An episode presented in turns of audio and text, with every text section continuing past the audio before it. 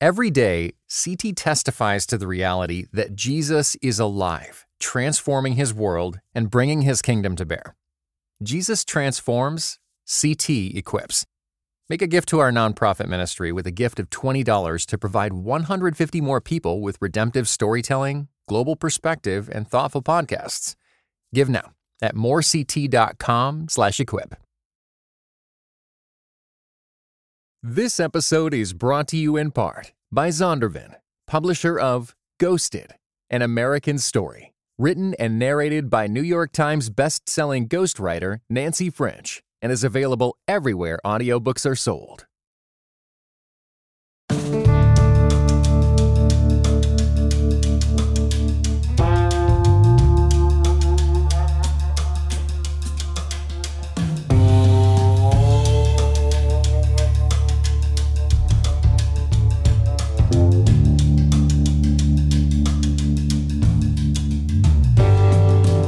Welcome to the Russell Moore Show. I am Ashley Hales. I get to produce this lovely conversation, and often we talk about listener questions and comments that Dr. Moore receives in his email or online. And today we are going to talk about some questions. I'm really looking forward to it. So if you have a question for Dr. Moore, be sure to send us an email at questions at russellmoore.com. Are you ready to get started, Russell? I am very ready. Yes. All right.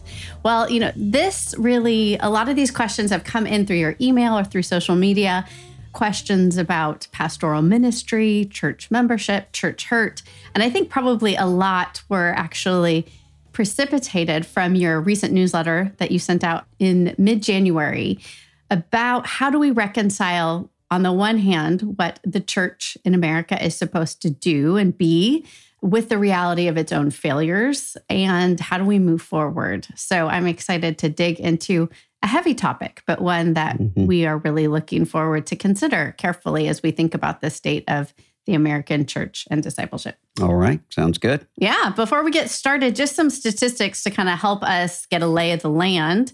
Pew reports that by 2050, less than half of the US population may identify as Christian. Barna has said that only one in three pastors are considered healthy in terms of their well being. And don't worry, pastors have self identified that. So that's not them uh, saying that they're Yeah, unhealthy. Not, not church members reporting. right, report, right, yeah. right. Um, another issue, right, we have is that church attendance has dropped off. Yet, 61% of Christians who attended church pre pandemic have continued to still worship in the same place. So, even though people are changing, some people are watching online still, there's a sense in which church membership perhaps has bounced back a little bit post those early COVID years. And then lastly, Barna just released in early February that Gen Z is more open to learning about Jesus, though, of course, they report this decline in early adulthood. And they primarily learn from their households. And one in three teens are now considered to be committed Christians in America. So, some good news, some sobering news. And we're going to really kind of think about leadership and pastoral health and how we might, whether we're leaders or people in the pews, think about the state of the Christian church. So, our very first question before we get to any heavy hitters someone asks, How do I know if seminary is right for me? How should someone evaluate a desire to attend seminary? And what do you recommend as far as making the most of one's time in seminary?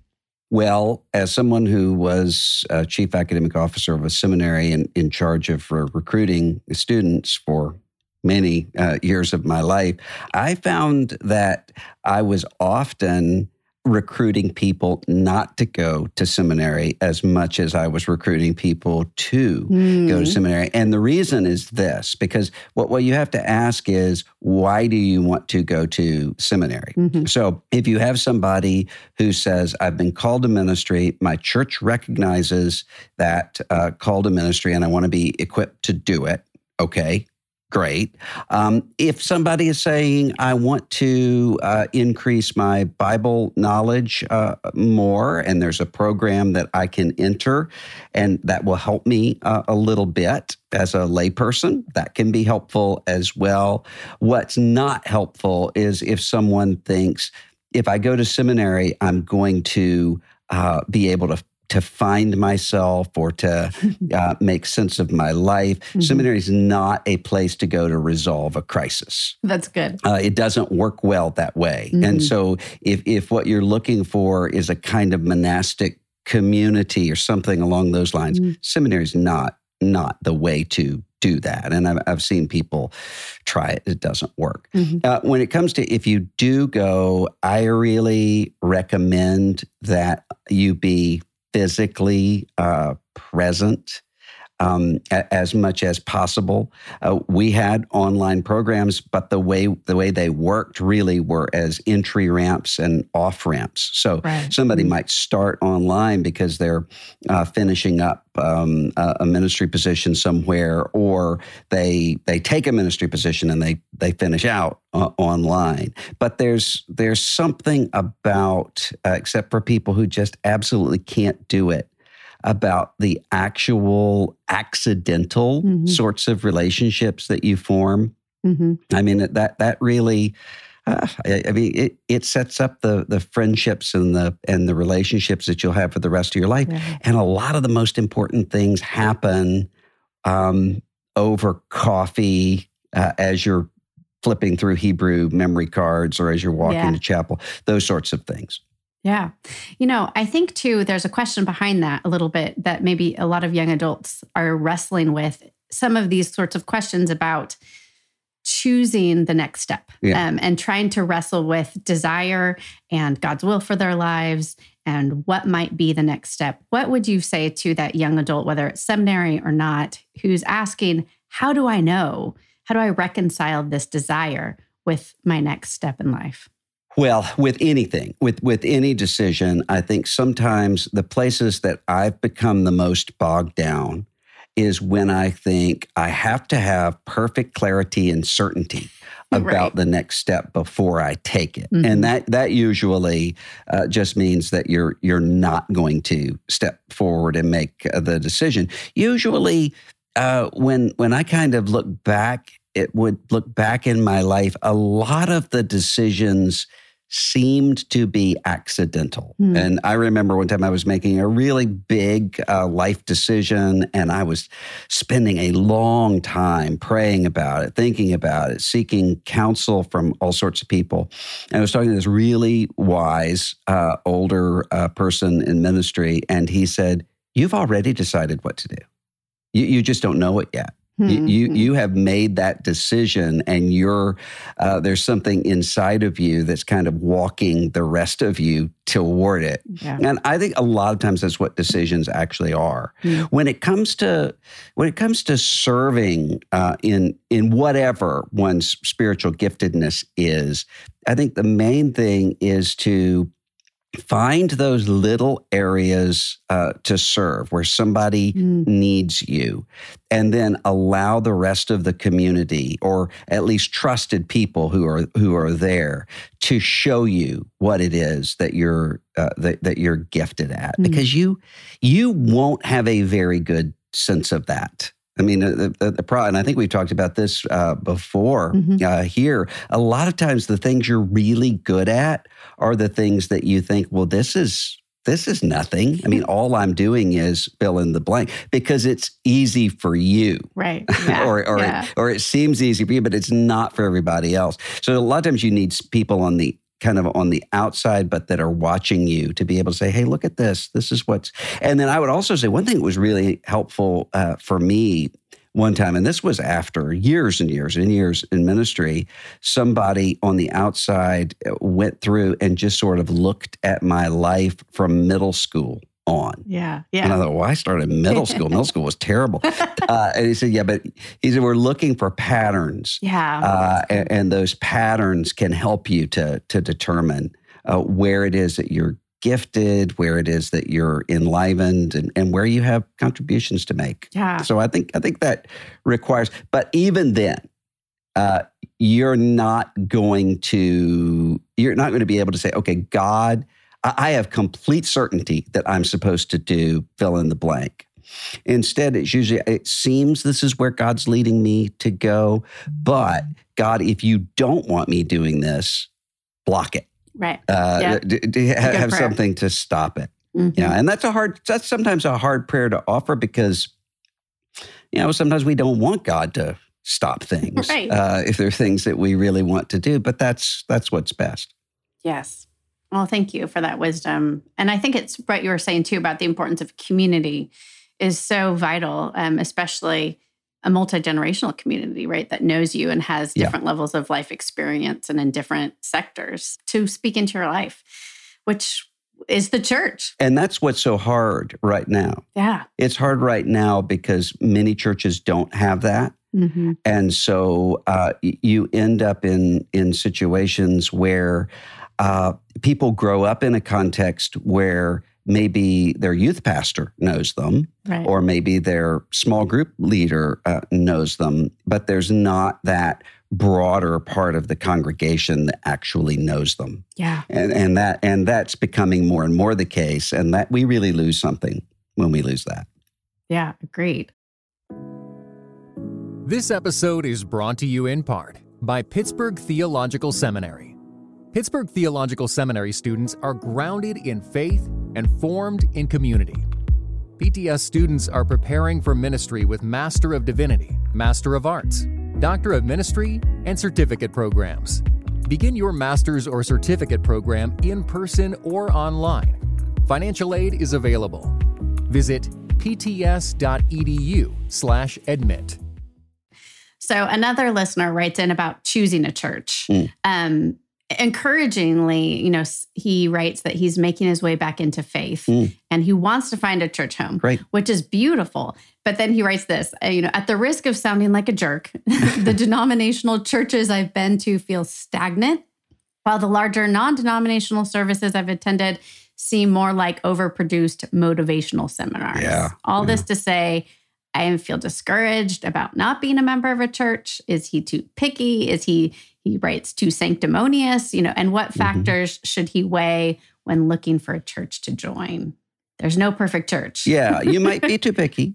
Uh, and, and the, the reason I say that is I, I think about J.R.R. Tolkien was writing a letter to his son um, when his son was having this real crisis of faith.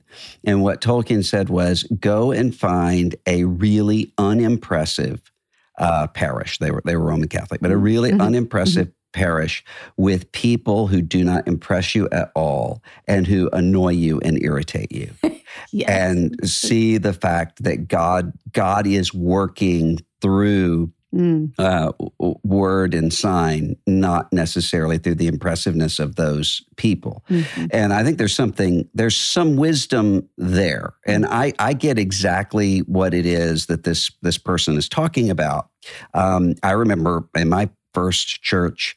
We had a, a woman, I, I still remember her saying, I decided to join this church because the bulletin, the you know, Yeah. little program we hang, Yeah, hand out at the beginning, doesn't look like a menu.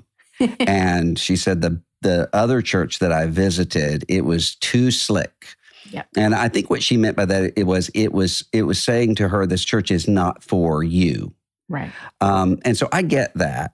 W- what I would say is um, don't expect a church that when you walk into it, you say, This is it, I've found it. That may be the case, and it's good. Yeah. Uh, it- it's good when that is the case. But usually you're going to be saying, okay, here are the things that I don't like, but I can I can serve hmm and I I think you'll I think you'll find that um, once you narrow that down to that that smaller group of people, and it also is true you don't a lot of times you don't really know a church until you are serving some way That's a good point. uh, in that church. hmm And so, I mean, a lot, uh, the, the difficulty with that is in most churches, and rightly so, you can't serve until you are a member.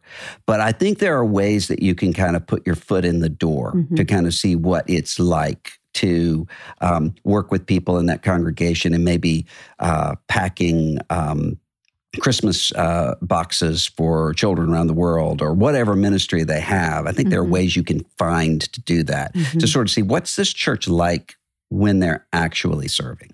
Yeah. That's a good point.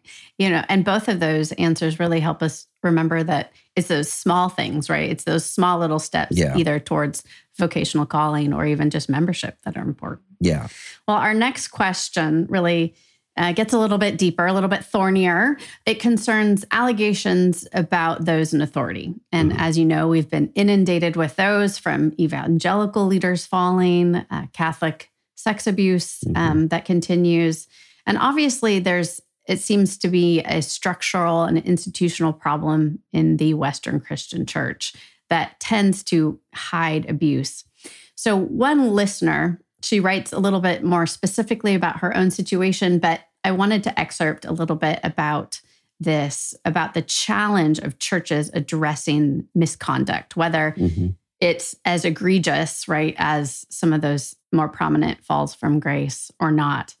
So she writes this. She says, My new favorite Kierkegaard quote is this There are two ways to be fooled. One is to believe what is not true, the other is to refuse to believe what is true. Mhm.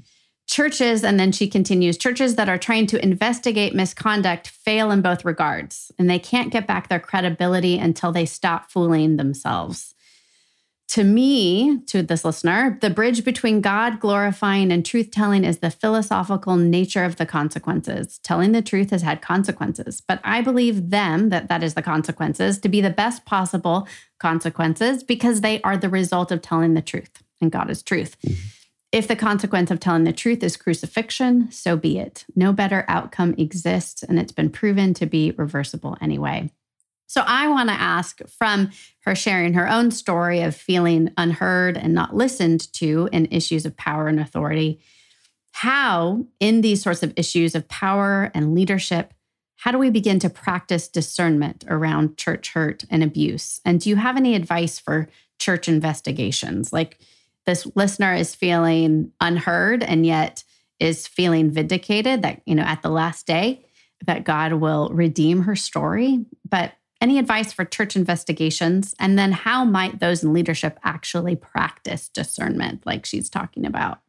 Well, I, I would have different uh, advice and counsel depending on uh, what what kind of power the person has. Mm-hmm. So I would have a different I would have a different word of counsel for a church member than I would for a church elder or deacon or board member or somebody else Mhm. who has that kind of, of power of accountability. And uh, the, the the main thing that I would say, the first thing is you can't rely on bureaucratic protections to keep awful things from happening Mhm. because and, and i see this as somebody who's been working in this area for a long time it's always the case that when um, when something is revealed people have a tendency to want to say okay let's find the simple reason why that happened there Mhm. which usually ends up actually being this is how that couldn't happen here Mhm. so, uh, for instance, when a um, when a complementarian uh, leader, somebody who holds to uh, traditional uh, understandings of differences of of uh, calling for men and women, when when that happens in that kind of a church, then people often will say, "Well, see, it's the complementarianism." Mhm. when uh, Bill Hybels and, and Willow Creek, Mhm. when that was revealed, I, I, I knew a lot of complementarians saying, "Well, that's that's what happens when you don't have uh, complementarianism and you have uh, men and women serving together in this way." Uh, or when um, when the Catholic Church was going through uh, its issue, there were a lot of people in my kind of lower church evangelical tradition saying, see, this is what happens with hierarchy. Mhm. Uh, they all protect uh, themselves and so forth. Mhm. And then when things started uh, being revealed in a big way in my own uh, denomination, Mhm. uh, there were there were people saying, "See, that's what happens when you don't have bishops and you have autonomy." Mm. The the truth of it is, really, all of those things are true in some way or the other Mhm. because um, awful behavior can use any structure. Mm-hmm. And so it's legitimate to step back and say, okay, here is how this structure or this particular theological tradition or whatever it is, how it contributed to this awful reality. And that Mhm. that means that we might well need to reconsider it Yeah. um, and, and see see what's happening here. But you can't you can't get into the mindset, okay, well, once we fix that, then we're the kind of we can sort of drop our guard. And I think that's what a lot of people do. And sometimes not even with those big things like that, but just, okay, well, what are the policies we put into place Mhm. for uh, protecting children and children's ministry Mhm. or whistleblower protections or whatever? Now we have those, we we move on Yeah. uh, that just doesn't that just doesn't work instead i think what what leaders need to do is to give people permission to point out where there are uh, holes and where there are gaps Mm, um, mhm. i- in the in the things that they're doing, and and to give people the sense of you're not being disloyal if you bring those things forward. Mm, Um, Mhm. And so that that would really be one of the main things uh, that I would say. And the the other is kind of what this what this uh, listener is is pointing out. Value the truth over the perpetuation of whatever institution um, it, it is that you're dealing with. Institutions are important, and we need to we need to um, build up those institutions that are are good and need to flourish. Mhm. But if you have to do that apart from truth and what's right, Mhm. then you're not actually building uh, an institution worthy of the name. Yeah. You're you're doing something else that's much darker. Mhm. And so to have that understanding of um, our institution is important, God doesn't need it. Mm, And so that means that we have to do what's right, even if, because the, what happens is people always will talk themselves uh, out of doing what's right by saying, you know, if we really start talking about this, people aren't going to, it's going to hurt the reputation of our church or our ministry or Jesus. Right. And so people get into a point where they actually feel like uh, they're protecting Jesus, when in reality, what they're doing is uh, furthering something satanic. Mm. Jesus told us that Mhm. happens. They will they will think uh, when they persecute you that they are doing the will of God. Yeah. Jesus Yeah. says. Yeah. So that's easy to do. And so Mhm. I think the main thing is having having people who are in leadership who are sort of constantly asking themselves, uh, second guessing their own motives, yeah. uh, putting as much as you can the uh, the safeguards in place, but not counting on those things to be foolproof. hmm Yeah. So that requires a great deal of vulnerability Mhm. Mhm. and and revisability as you go. Yes, I think that's a helpful word. You know, I'm struck too about some of the connections between your conversation with Yuval Levin about institutions Uh-huh. and the ways in which often when we feel out of control, and perhaps some of this pandemic era has made us come to terms with that more rapidly and clearly, but when we feel out of control, we tend to want to blame someone outside of the system. And I think that's an important connection to, to what you're talking about as far as institutions. Yeah, and what what Yuval uh, points out, and I think is exactly right, is this this vicious cycle, Right, uh, right. which is that the institution, uh, its main purpose is to form trustworthy people. right. Uh, but when it fails to do that, then there aren't the trustworthy people to lead the institution, and so it becomes really difficult to get out of that spiral once you're in it. hmm that that's that, that's that's part of what is so just gut wrenching and heartbreaking Mhm. about the situation the church finds itself in right now. Yeah. Now, and but now I say that, but I mean, one of the things that we know is that's part of the way that Jesus actually uh, builds his church. I mean, Revelation one through three is the resurrected Christ bringing things to light Yeah. uh, calling uh, the churches to repentance, and that might be that might be that kind of moment right now. yeah. Yeah. This episode is brought to you in part by Thomas Nelson, publisher of Nine Lives and Counting A Bounty Hunter's Journey to Faith, Hope, and Redemption, written by Duane Dog the Bounty Hunter Chapman. Nine Lives and Counting not only offers a fresh perspective on well known life events, but also ventures into behind the scenes territory and backstories never shared publicly. Nine Lives and Counting is available everywhere audiobooks are sold. Visit thomasnelson.com slash audio to learn more.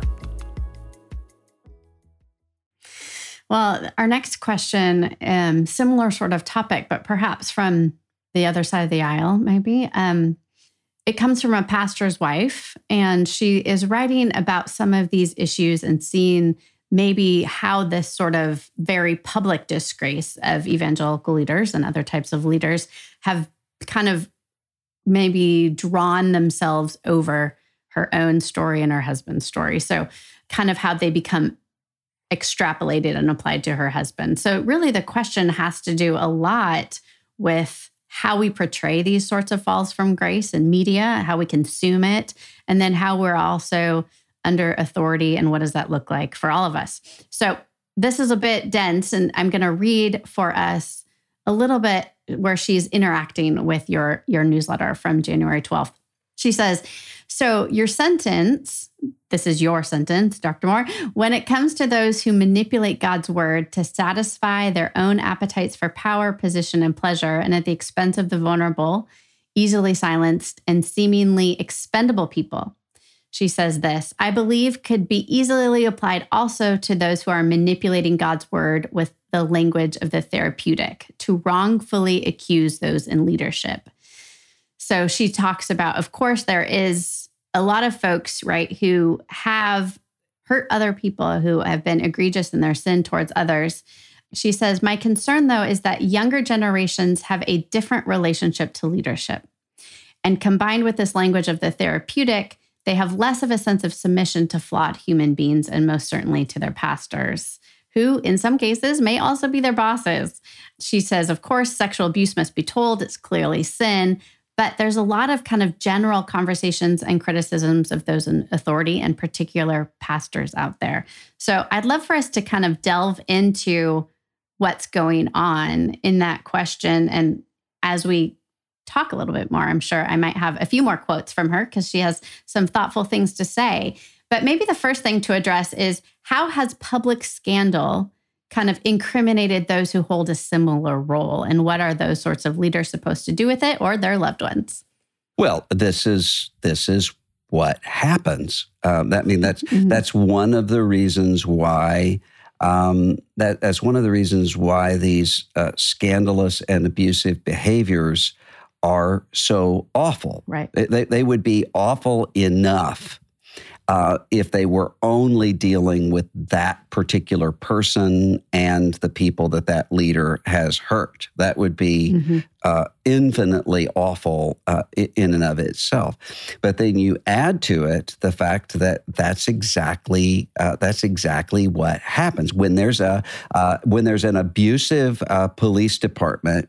It starts to break down trust in police right. uh, generally because uh, people start to start to wonder uh, can i i mean if you have a if you have a police department uh, suppose that's extorting people uh, then somebody may well say if i if I, how do I, who do I call when uh, when there's a crime? Right. It, it, breaks down the the trust, even in the legitimate um, parts of that uh, parts of that authority. So how do you how do you deal with that?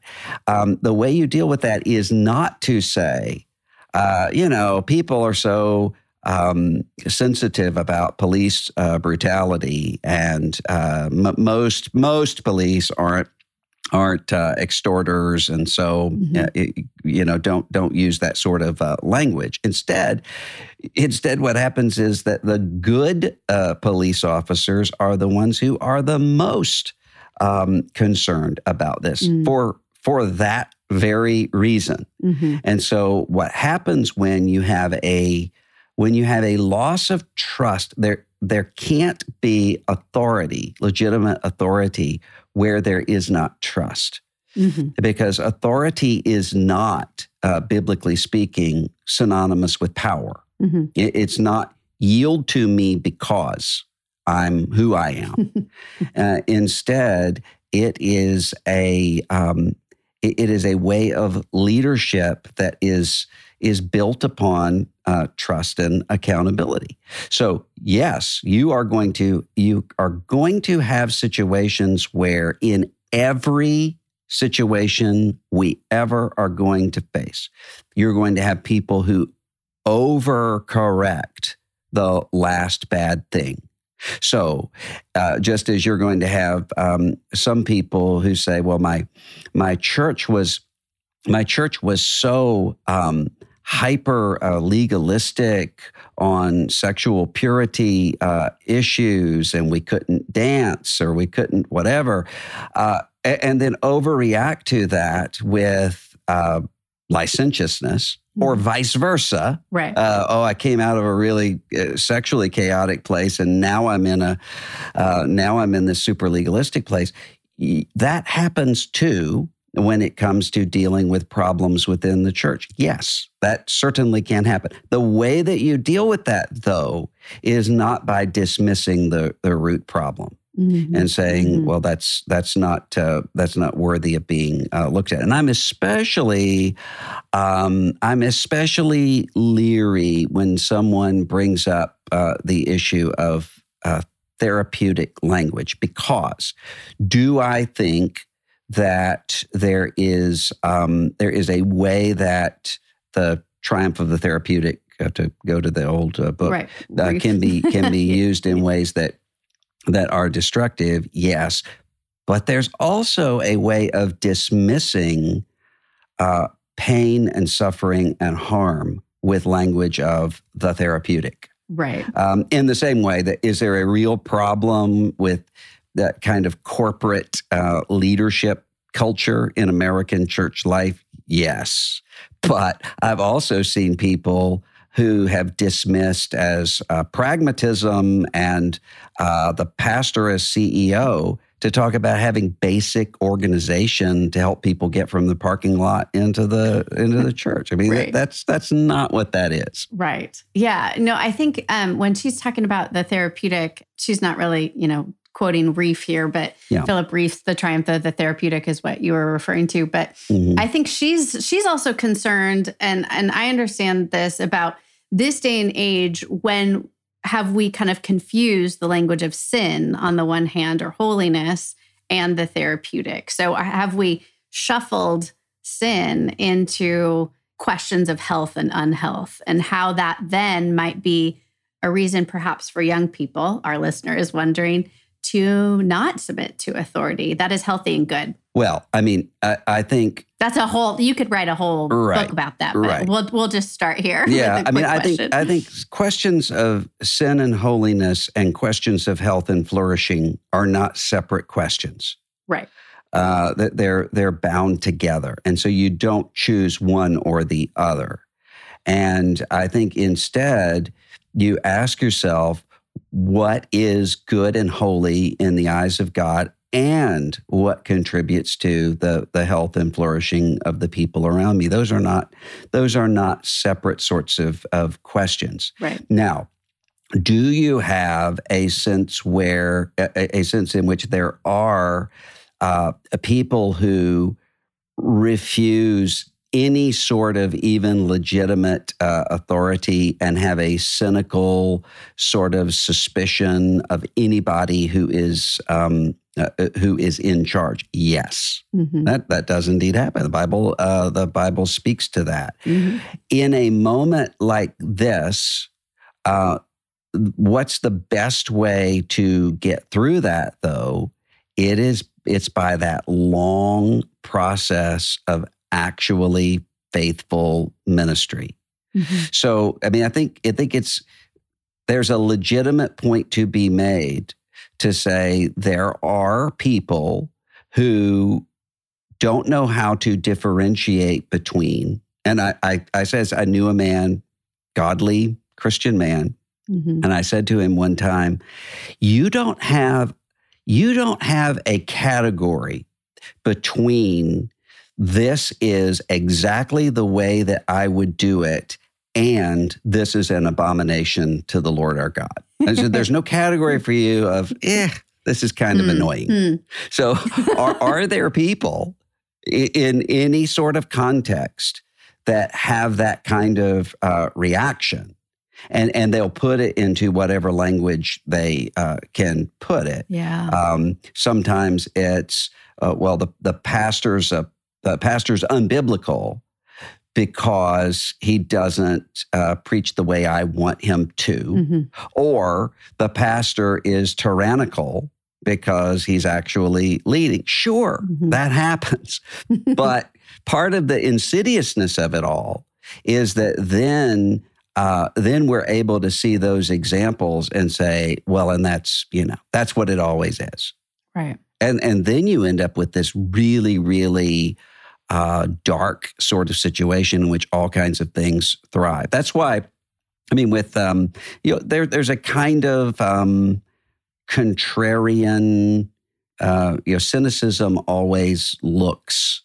Uh, so somebody I can't even remember who I was talking to the other day who said cynicism always seems um, insightful, and there's a kind of It was Yuval Levin. it was Yuval, yeah, yeah, yeah, yeah, yeah. that He was was Yuval, he yeah. was talking about that, but it, that it's actually naive, is what he mentioned. Yeah, but there- episode. there- yeah, yeah, Yeah, there there is a uh, there is a kind of cynicism, a contrarian cynicism that says, well, the reason that we're having uh, this breakdown of legitimate authority is that people are reporting on the Mark Driscolls and the Ravi Zachariases and uh, what have you. Yeah. No, the blame is not on uh, the people who are telling those stories. The blame is on the Mark Driscolls and the Ravi Zachariases and uh, and other people. And part of the way that we overcome that uh, the, the kind of suspicion of legitimate authority is by making sure that authority is legitimate. yeah.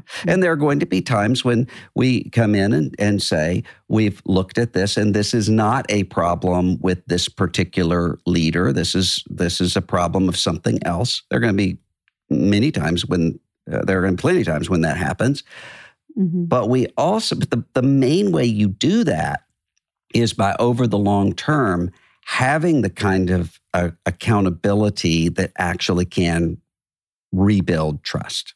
Mm. And I think that's uh, I think that's what's necessary right now. I mean, the church is in the church is in a very real state of trauma. Yeah.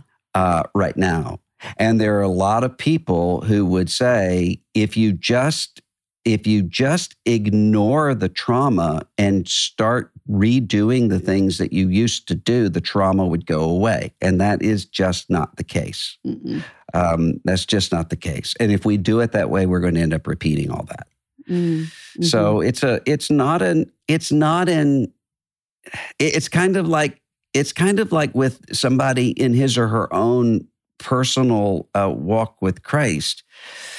What it means to follow Christ means this sometimes really confusing um, need for wisdom and insight to be able to say, "Am I?"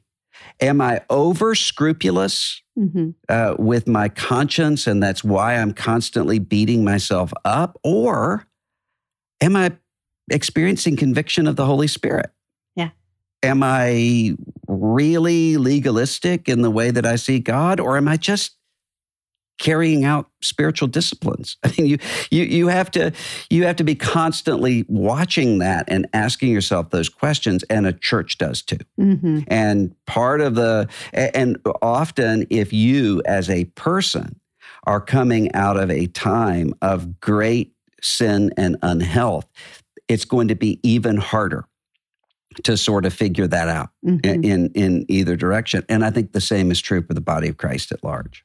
Mm, mm. Given this trauma response, you know, I'm just reminded like you wouldn't ignore trauma in the emergency room, right? We so Right. why would we ignore it, you know, in in the body of Christ as well? But just quickly as we conclude, any word of encouragement given this traumatic space in which we find ourselves for for those pastors or leaders? Yeah, I mean, I think particularly. I think in every era, what you you have to be looking for is what uh, the the prologue of John says: the light shines in the darkness, and the darkness has mm-hmm. not overcome it, overwhelmed it. Mm-hmm. And I think that means uh, if if what you do is to say, "Oh, don't look at the darkness," then what you're actually doing is John 3 retreating into the darkness. Mm-hmm. But if all you see is the darkness, then you don't see First John, the, the true light is already shining and the darkness is already passing away. Mm. The, the way that that works for me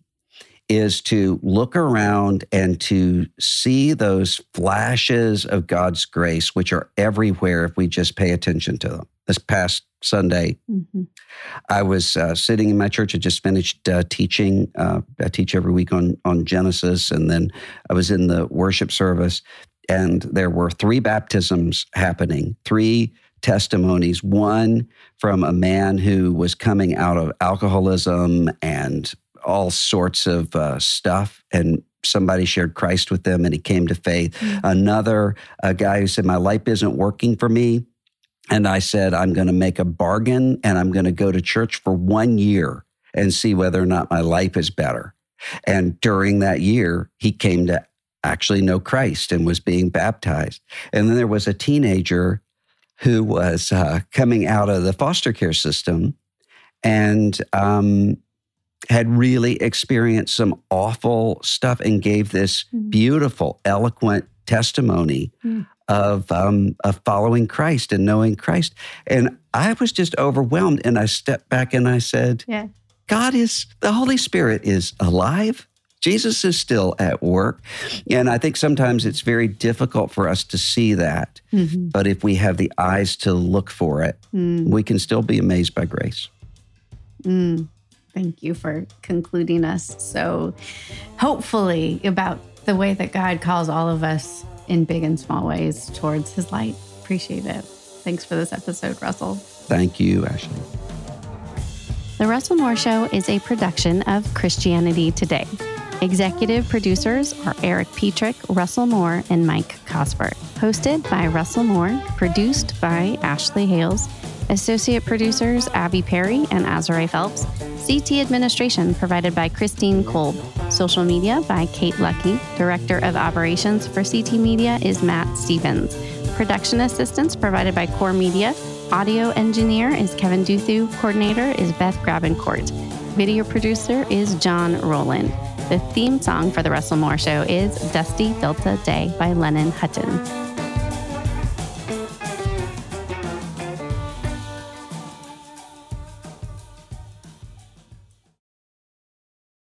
This episode was brought to you in part by the Areopagus Podcast, two clergy of different traditions, Father Andrew Stephen Damick and Michael Landsman, discuss encounters of historic Christianity with other religious traditions. How do we engage with those who believe differently? Listen wherever you get your podcasts.